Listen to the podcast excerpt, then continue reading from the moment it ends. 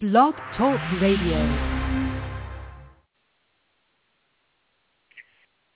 Good uh, morning, everyone. This is Deb from Media Nite Radio. As everyone knows, we have actor Tristan Rogers with us today. Daytime audiences have gotten a treat with Tristan last year and this year. He has not only reprised his role on General Hospital playing WSB agent Robert Scorpio, but as of March, he is back on the number one daytime drama, The Young and the Restless, causing trouble as Colin Atkinson.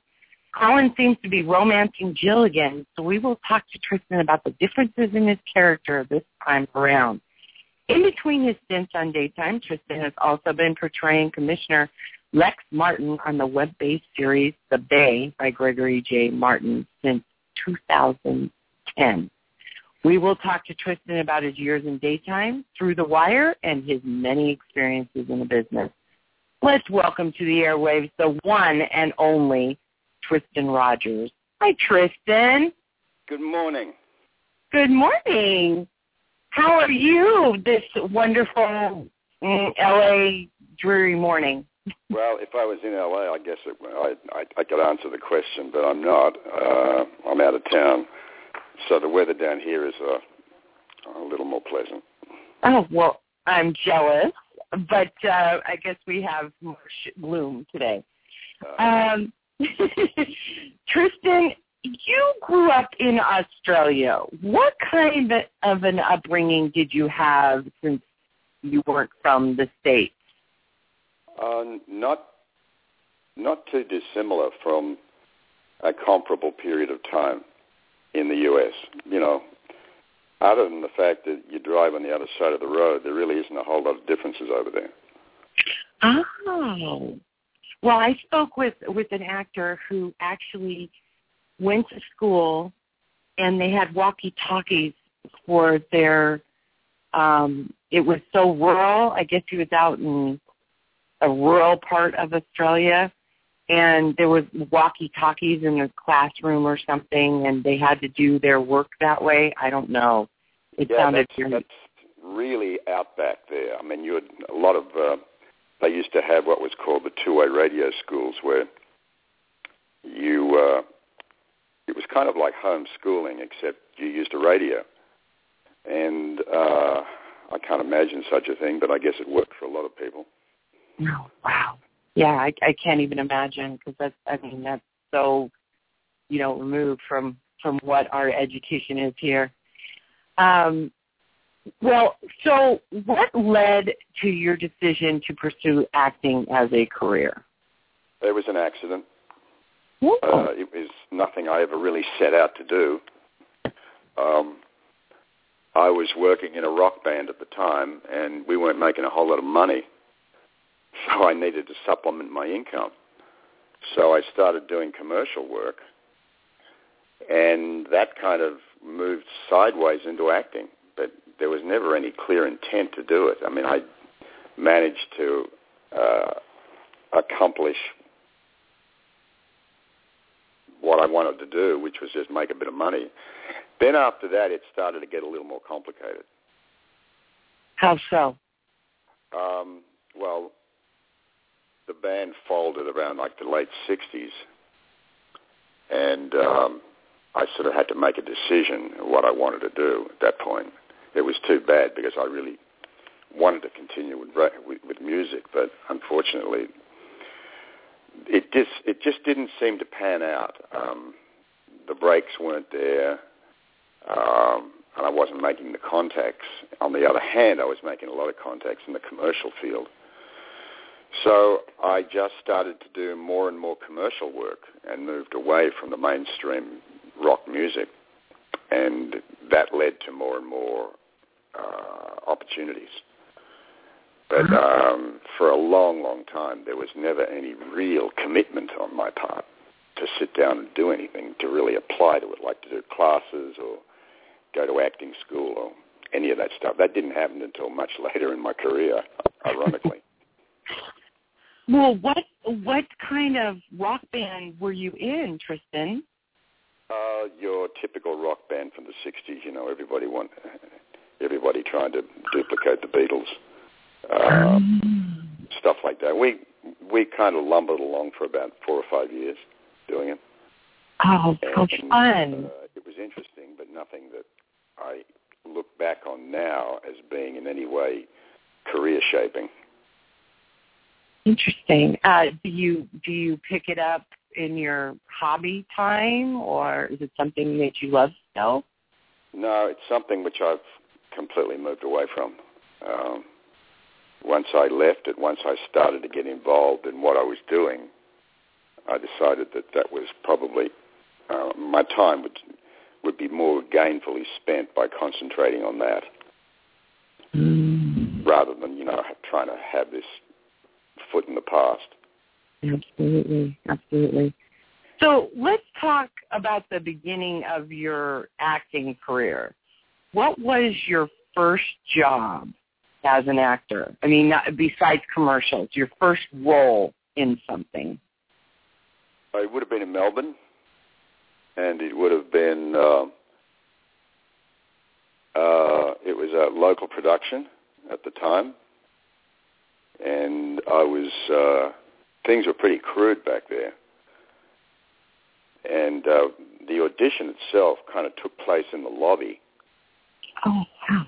There was no casting director's office; they shared it with a lot of other people. So we sta- we stood there in the lobby uh, doing this read through, and um, the woman said, "Yeah, I think we can use you. Uh, go down, go downstairs, and uh, uh, that's my dogs. Something's upset them. Um, I'll just move to a quieter place." So the, the, the deal was that I literally just went downstairs, got measured for an outfit, signed a contract, and started work the next day. It was nothing more complicated than that, I swear you. wow! And after that, it um, it just kept on going. Uh, I kept on getting more work with the same company, um, and I could get through lines without like falling over myself. and I kept on getting better, and the roles got bigger. And finally, uh, finally, I, I I landed a series um, which involved a move to Sydney, oh, it was a good move, as it turned out. But the series didn't last long. I think it went for about 13 episodes and was just fraught with political mumbo jumbo. And I kind of decided at that point that I didn't want to act anymore. I thought, if this is really what it's all about, I think I'll forget about it. And so I moved to London and got back in commercial work again. And of course, it was quite a lot more lucrative over there. sure. And uh, and there was more work, and you were you know you were working all throughout Europe, and I kind of liked that. But um,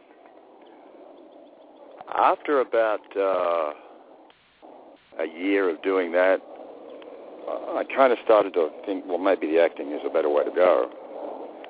So um, I decided that I'd have another shot at the acting side of things. But of course, over in London, things were a hundred times more competitive, and um, they really took acting seriously over there. So at that point, I had to make a commitment to it, um, to decide that you know, yeah, this was what I wanted to do, and um, that's it. Just kept on going from there. Wow. What What is the most valuable lesson you have learned that you have been able to carry through throughout your career?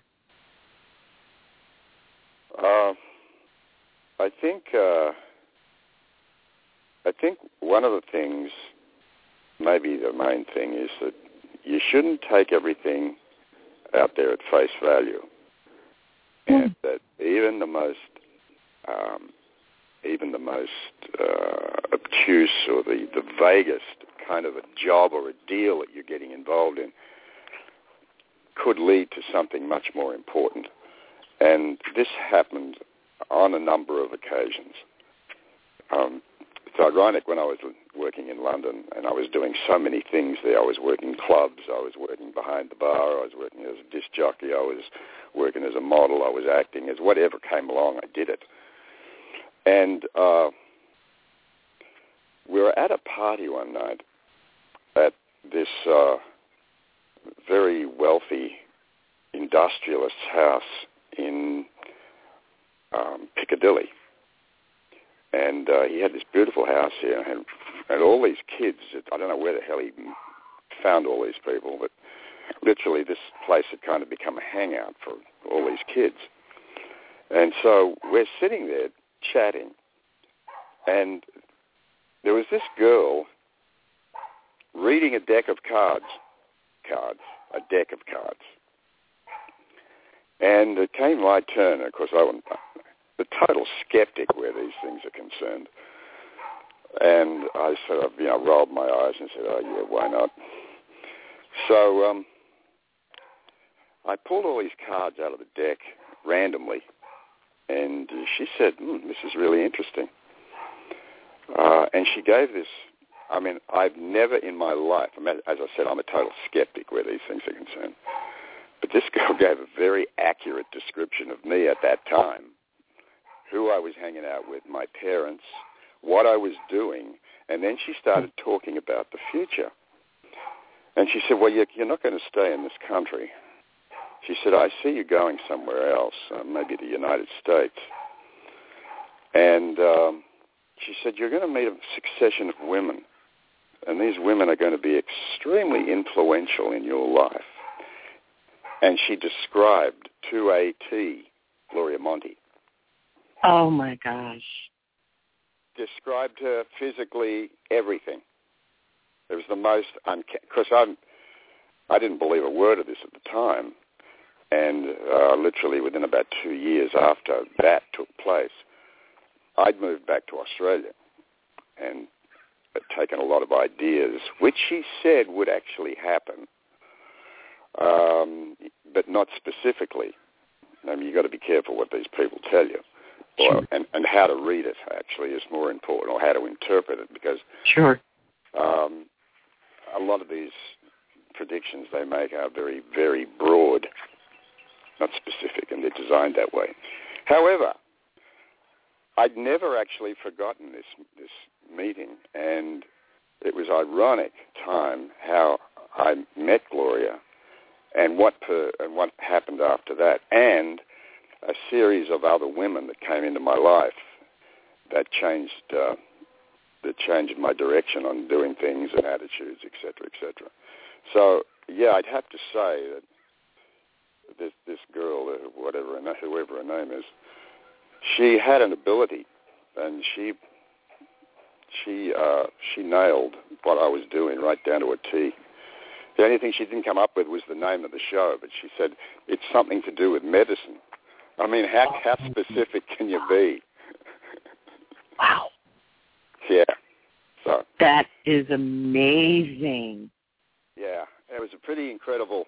I think back on that now, and I try to think, uh, remember what what other things she may have said, but unfortunately, I can't really come up with them. But yeah, yeah that was an well, interesting get together. It, it's possible that when things start happening, if there was more, that you will recall it then. You know what I mean? Like a recall in the circumstances that you're in. Like, yeah. Oh my God. Right. You could be right. Wow, that's that's incredible, uh, yeah. Tristan. Wow. Okay, so when General Hospital came calling, with the role of iconic super spy and WSB agent Robert Scorpio. What was your initial reaction to doing a daytime drama and what drew you to the role? Well, it was just a job. You know, it was my first job in the country, but basically it was just a job, and I had no idea at the time how uh, significant General Hospital was. This was around October, November, uh, October, November, December of um, 1980. and GH was the number one show at that point, and Right. uh, it had a lot of momentum. I mean, people were looking at the Luke and Laura thing, and when I went round and mentioned, you know, I was doing General Hospital, everyone sort of looked at me aghast and said, "My God, that's incredible! You know, that's such a break. You've got no idea what you've stumbled into." And I really didn't have any idea what I'd stumbled into Right. until uh, until later on, in, in when things got really busy back in early 1981. Then then I could see, yeah, okay, this is going to be a great ride. Do you do you remember uh, do you remember doing a radio broadcast of a Christmas Carol with Sharon Wyatt? Oh no, I mean uh, I did hundreds of those things back then.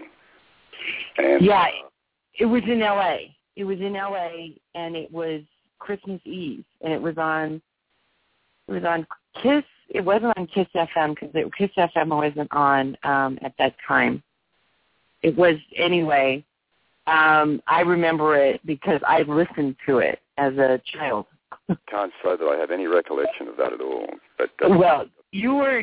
It was incredible. It really was. It was. It was different because, you know, it was just audio. It wasn't video, and it was taking a classic and you know, doing it. So, I wanted to ask you, how different is doing radio than being on stage? I mean, is it? It's wonderful. It's the best. I love voice work. Uh, I love the radio. It's terrific because you've only got you've only got sound to paint a Right. picture with, and and so you you become a lot more attuned to what you're saying and how you're saying it to get a. Ah, right, right. I, well, I can I can see that. It, does it does it change the way uh, you deliver, like your lines or or what you're trying to get across, differently than if you were on, like, say, filming it? Do your inflections change? Does your your voice tone change, or would it be the same on stage and filming? No, it changes. Um, it does change, and uh, there is such a thing as what's called radio technique. And I'd done a couple of radio plays way before that, so I had a rough idea uh, what was important and what wasn't important. But if you're doing that kind of work all the time, you develop uh, you develop a sort of an announcer's delivery, and you articulate a little better. You um, you modulate a little differently. Um, I can't go into all the specifics of it, but yeah, it, it does have an impact on you.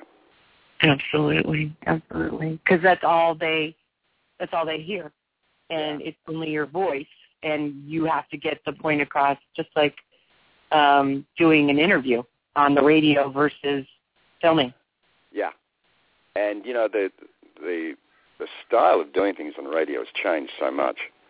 Um, I, I can remember I used to hang out with a lot of radio people back in the '60s, and uh, you know some of them had a very, really frenetic delivery, some of them not so much, more laid back. But generally, you know, after they'd done a three or four hour stint, they were all absolutely exhausted, regardless of what their technique was. It was it's hard work to do it, and, and you've got to be very focused. I can only imagine. So we talked a little bit about Gloria Monty earlier.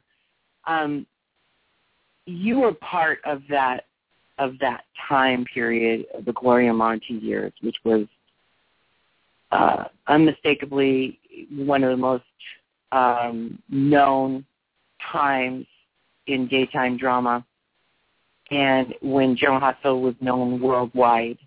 Since Right. then, it's changed a lot. Um, General Hospital is not worldwide anymore.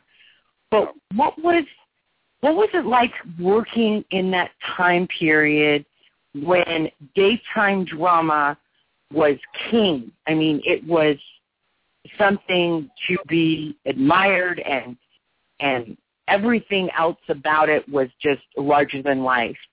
What was that like for you? Well, it was a unique experience. Um, something that I, at the time, uh, certainly wasn't prepared for. Well, I, I, I wasn't prepared for the uh, the momentum and the recognition and all that stuff that General Hospital had right across the U.S. It's funny because, you know, if we'd been producing this show in New York, it would have been almost impossible to live there. Right. Being in L.A., it wasn't so bad. You know, L.A. is top-heavy with celebrities, and they're kind of taken for granted. So hmm. there was a degree of flexibility in LA, but whenever you left LA and went somewhere else, especially to the East Coast, I mean, you created a lot of problems. There had to be security around you all the time. You couldn't be allowed to walk. You couldn't just go for a walk on the street. I mean, it was traffic stopping. It was just unbelievable, and that that was like all the way up and down the eastern seaboard, uh, and across you know Chicago, Detroit, uh, Philly, all those places, all the big cities. Uh, General Hospital was number one show, and anyone associated with General Hospital was, for want of a better term, a cultural phenomenon. Right. And it's, you know, that's just what happened. Uh, and it it happened for quite a while. I was playing a rather unusual character uh, with an accent which was different. Right. And uh, the role itself was a somewhat of a glamorous role as, as this spy, and you know, the, it all added to the mix, and the public was just totally swept up with it. What would you say was your was the craziest experience you experienced back then? You said that if you went out, you would have to have security was there ever a, a time that you went and went somewhere and you just were bombarded and you just didn't know what happened? You know, what what the hell is this? Well, there were a lot of experiences like that. Uh, as I said, they all took place outside and away from California. But uh, probably uh, uh, one of the craziest times I was in New York, and um, we are in upstate New York somewhere. It might have been Buffalo. I don't know. I'm not sure. And uh, I was doing a, an appearance at a hospital, a children's hospital, and then after that, I was going over to a uh, uh, to a, a, a telethon where I was hosting that. So we get to the, the hospital, and that part of it's organized. And I'm walking around talking to these kids and taking photographs, signing things, generally trying to be amusing under the circumstances.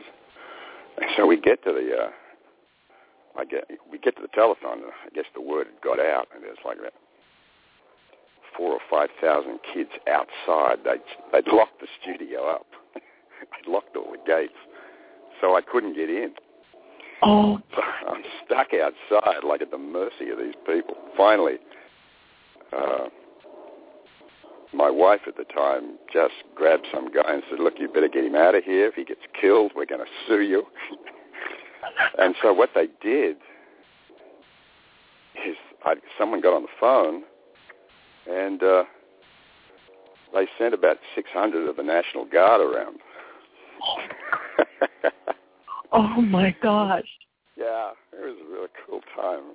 I'm sitting there talking to these guys. They had no idea what was going on.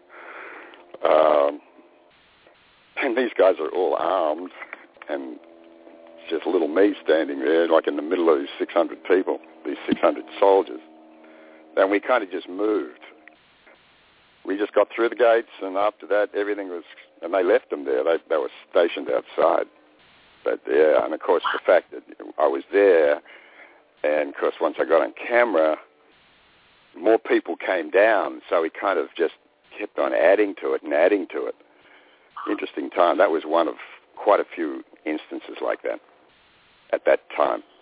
Wow. And and Gloria was aware of all of these mishaps that you guys went through? I mean, did she realize that she had created that with the soap? She knew it. But she never talked about it. It wasn't something that interested her.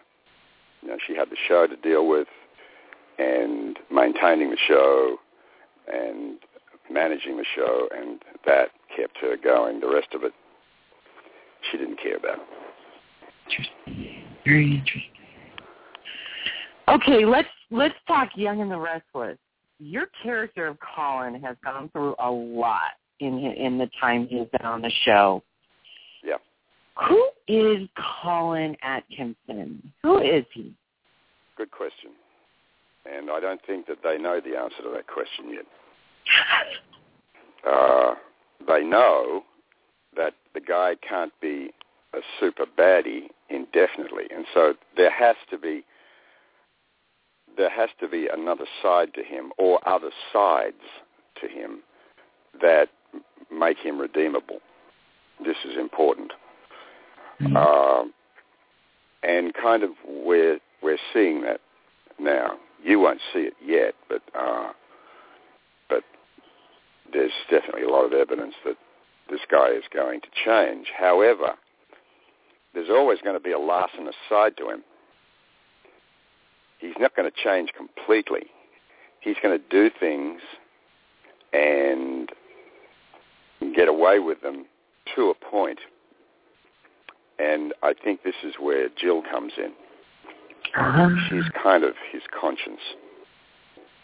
Right. Right. She has a larcenous side to her as well, which he supports and encourages. Right. But she's not like him. Right. Well, you can tell. You can tell as much as Colin is a larcenous, like dastardly guy. He cares about Jill. He truly Yeah, cares he about. cares about his family. I mean, that's very Yeah. important to him. Yes, even though they don't want to believe that. Yeah. Um, we're getting into that now.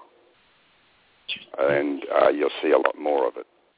And, you know, the family gradually, I guess, is going to allow him more flexibility like, with his grandkids who have become very important to him because other than Cane, there's no other family. Right.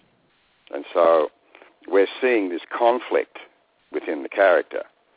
He's a much more complex character than Robert Scorpio. Yes. Uh, you know, Scorpio basically was, you know, find the bad guys, kill them if you have to, and that was it. Uh, whereas uh, Colin's not that way. I doubt that Colin's ever killed a person in his life. He might have messed a few up, but he, I don't think he's killed anybody. Right. Right. We have to Well, it was, more of that. it was interesting how they brought him back with the with the whole jewel heist, you know, and that was an interesting way of, you know, because Colin was a, was a part of that, and then you were like, okay, Yeah. which way are we going here? what we're seeing now is the other side of that. That there are other, there are other people involved in that heist, and we're seeing them come forward now. Got it. And Got how does he deal with that? But you know, there's a, there's a side of him which is uh, he is what he is. You know, he's he grew up a certain way, and he can't just turn around and change. On the other hand, he has a conscience. Right. Right. Who? What do you think drives Colin in all aspects? I mean, what is it that drives this guy? Uh, you know what? I don't think we've truly got into that yet. Um, but these are the elements of of him that interest me more than uh, storyline. storyline's just like it can be about anything. Right. But it's him as the character that I'm more interested how he is evolving, how he's developing, which way they're taking him, etc., etc. He's he's flexible enough that you can go do anything with him. Right. That's one thing I like. And so, you know, expect to see him messing around with a lot of people, including Victor. yes, that is a welcome change because nobody messes with Victor except for Jack, and Jack and Victor have that, you know, situation. But Yeah. it's nice to have that, you know, that arch enemy in there, and yeah, Yeah. So, you know, expect to see something happen in the future in that respect. interesting, very good. See, you heard it here first, guys. Um, Y&R just celebrated their 40th anniversary. How how does it feel being above this show now when you were part of, you know, GH was 50 years. This is 40 years. It, it, they're two different styles. How does it feel being a part of the Y&R family? Well, the irony here was is that back in the '90s, when I was doing Bold and the Beautiful, Yes. I uh, sat down and and had a. I was, I was at a party, and Bill Bell was there, Oh. and um, he said uh, he said to me, uh, "How would you feel about coming over to Young and the Restless after you finished this stint in Canada?" Because I was just at that point about to move, lock, stock, and barrel Oh. for about uh, six to eight months. And I said, "Yeah, I'd like to talk about it a whole lot." He said, "Good." He said, "When you when you're done with this, come in and we'll we'll chat." Well, that never actually happened. We never did get around to talking about it until, of course, the fact that he's now passed. Um, Uh, unfortunately, um, it's a meeting that's never going to happen. But uh, it's ironic that uh, I finished up on the show like 10, uh, about 15 years later, wow. which is interesting. Yeah, and and you and the son is there, the Bill Bell Jr. Well, one of the things, uh, the, the comparison between uh, what I did on General and what I did on Young and the Restless is very, very similar. I came on to General Hospital to do a two-day role. Scorpio wasn't planned for just beyond this first appearance. And I came under Young and the Restless to do a 10-show role. And uh, effectively, I, I was brought on to take Daniel Goddard off the show. And these things changed. So similarity between my experiences on both shows is uh, quite ironic. Yes, I would say so. Um, now, you not only do Young and the Restless, you also do The Bay. Well, that's we- a different animal altogether. Um, I've been a big advocate of using the internet and getting out there and producing stuff on the internet to experiment, et cetera, et cetera. And I've, I've done quite a bit of it with varying degrees of success. But uh, yeah, I mean, the Bay is important in in the way that there's probably about 50 shows uh, currently on the net um, in various degrees of production that are, you know, kind of struggling along. Uh, but they're shows that, that demonstrate that uh, the soap opera genre is alive and well and that there's plenty of people out there that want to support it. right. And that's been my that's been my push all along is to just get people out there get an idea, get out there, film it, see how it looks, tweak it, experiment with it. Don't be anything goes, anything at all. I mean, there's nothing too crazy that you can put out there. Uh, the Bay, by comparison, is a very um, uh, the word I'm looking for. It's traditional. It's a traditional kind of soap Mhm. um, with a lot of those soapish themes that we all know and love over the last 30 or 40 years. and that's what it is. Uh, where it's going to go, I have no idea. Interesting. What you, what is the difference, or if, is there a difference between filming The Bay and say The Young and the Restless, and what what are those differences? If you can tell us what the difference is between online and actually network. Well, you've got a lot more pressure on you on network because there's a lot more money at stake, and you're always fighting the clock. Uh, you've got to get it done within a certain period of time and you as the actor become very aware of this. So consequently, you know there's not going to be a lot of takes. You've got to get it right immediately. And if you get another take after that, make it better or change whatever you want to change. But um, that's essentially the big difference. In a show like The Bay, resources are rare. Um, the final product generally turns out to be better than it has a right to be because of the fact that you know you're you don't have those resources. But still, at the end of it all, um, it's a good ride, and I think it makes a, a contribution to the art. Right. Do you believe that um, now that you've been you've been on all these, so how has how has daytime changed in your eyes since the beginning. I mean, how different is it now than it was back in the 80s and 90s? Well, we don't have the audience to start with. We have an audience, and we have a bigger audience than probably the ratings indicate. But uh, everything is now everything is now quicker uh, because you're fighting the clock, and you've got to you've got to do more work with less money. And so we don't have the time anymore to sit down and uh, and and really examine what we're doing and pull it all apart. You do a lot of work at home, and uh, I try to get into work early so that I can sit down and go over stuff with the people I'm working with um, and see, you know, what their take is and how, how that's going to change my take, so to speak.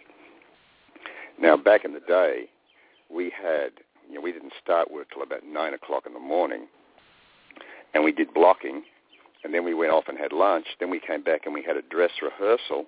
And after that, we would sit down and do notes with the producer. And so you didn't actually start to tape the show until, you know, four thirty, five o'clock in the afternoon. And you were there till whatever time you finished. Those days are gone.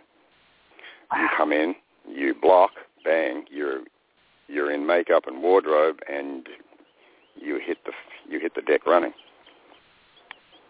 So, do you, do you think that that has that that has diminished the quality of daytime dramas, and that's why we're seeing like the end of them, which for left, or do you think it's what do you think has you know contributed to the downfall reality television definitely had a big impact. No question about it. There a series of strikes that came along, one by the Writers Guild, and then there was another one after that, which started the ball rolling.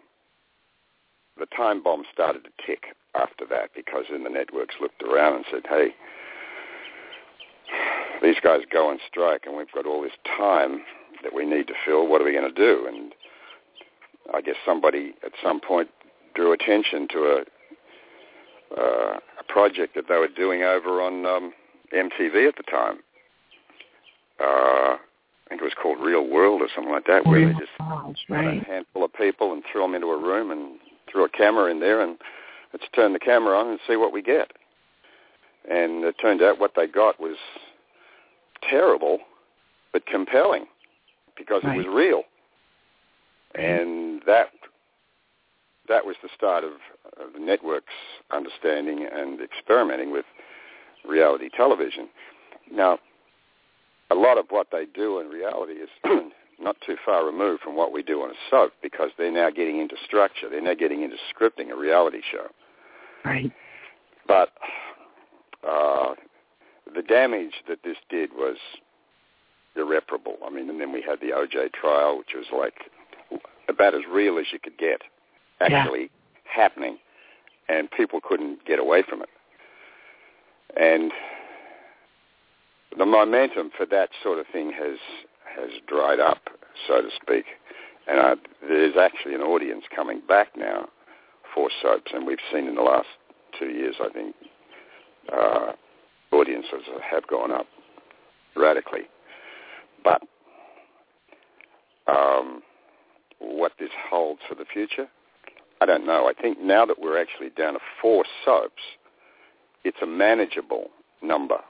Right. Whereas before it was fairly unmanageable. It was about 12 or 14 or whatever. Right. Um, with four, you know, you've got a, a degree of manageability, and I think what we're seeing is, you know, a lot of people who used to watch are coming back. Uh, in terms of eking out a new audience, that's much harder because these are the type of shows that kids are not going to watch. I mean, I just look at my own kids and get a handle on what they're doing and ask them questions. They're not looking at network television, period. So uh, it probably doesn't bode well for network for the future. Right. But how far that future is in the future, I don't know. Mm-hmm. I mean, I see bright spots, and then all of a sudden it goes back to what it was, and so I don't know what to what to tell you there. I think as things stand at the moment, I think things are pretty solid. Certainly Y&R, uh, we're doing some, we've got some really interesting stuff coming up. And um, hey, I take it one day at a time. Absolutely. That's all you can do. I noticed uh, you did your own um, online series called Through the Wire. Yeah, we tried that. Myself and Drake Hogestyn were in it. Um, we made a uh, we made a big mistake with it, and by the time we'd realized the mistake, it was too late. But oh. uh, the mistake was we never put a woman in it, and we never had any kind of illusion in there to um, a relationship. And when we realized this, everything had been shot, and so we went out and recast a portion of it, which never got reshot, unfortunately, because I think the uh, the story was much too dark, um, and what we had planned for the future would have been extremely dark. It was the darkest side of the underbelly of politics. Oh. Um, it, it might have been just a bit much at that particular time, but I mean, certainly shooting it was fun. Uh, beyond that, I don't know if there's any lesson to be learned. Well, would you?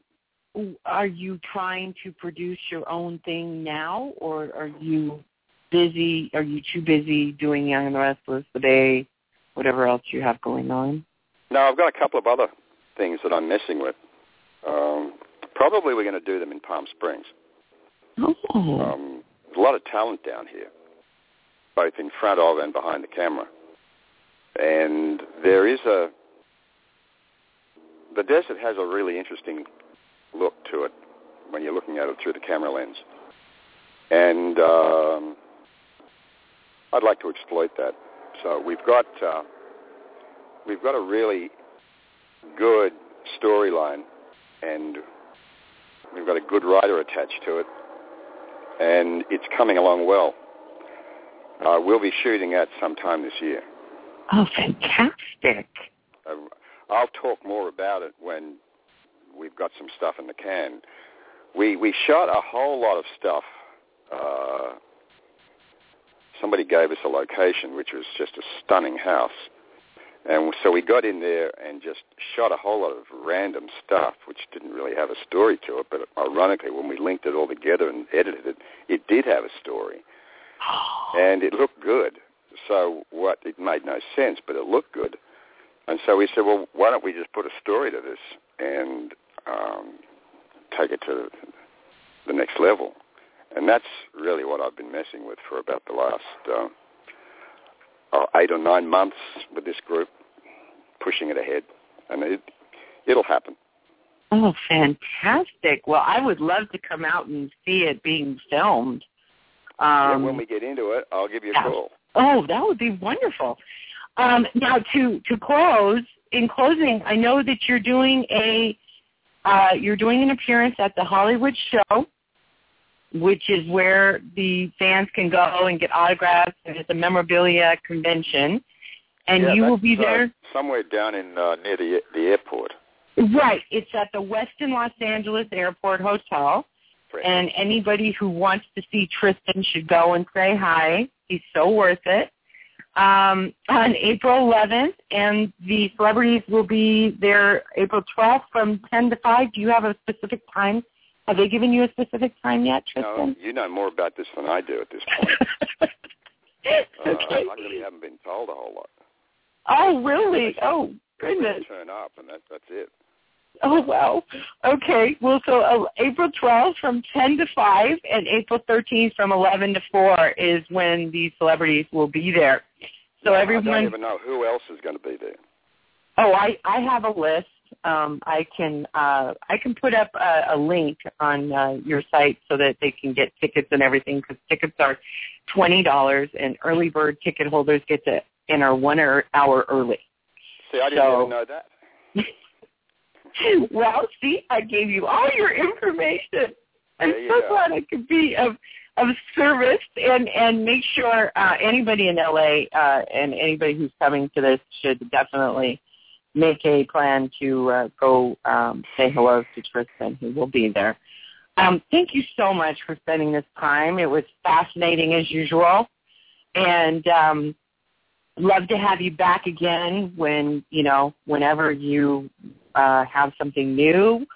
And Sure. uh, I really, really appreciate it. it. Would you hold on the line while I just uh, wrap up the show? Sure. Okay. This is uh, Deb. Uh, thanks again to Tristan Rogers, and everyone have a great day.